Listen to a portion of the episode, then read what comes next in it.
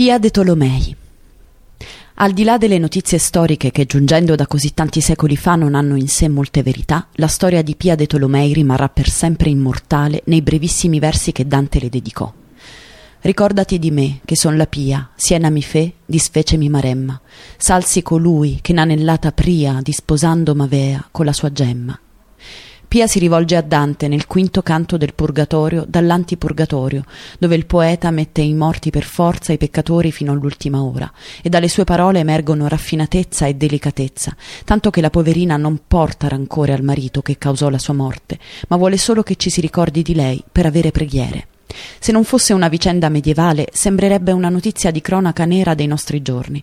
Pia apparteneva alla prestigiosa e nobile casata dei Tolomei di Siena e suo marito, Nello d'Inghiramo dei Pannocchieschi, era signore di un'importante famiglia maremmana, podestà di Volterra e Lucca e capitano della taglia Guelfa nel 1284.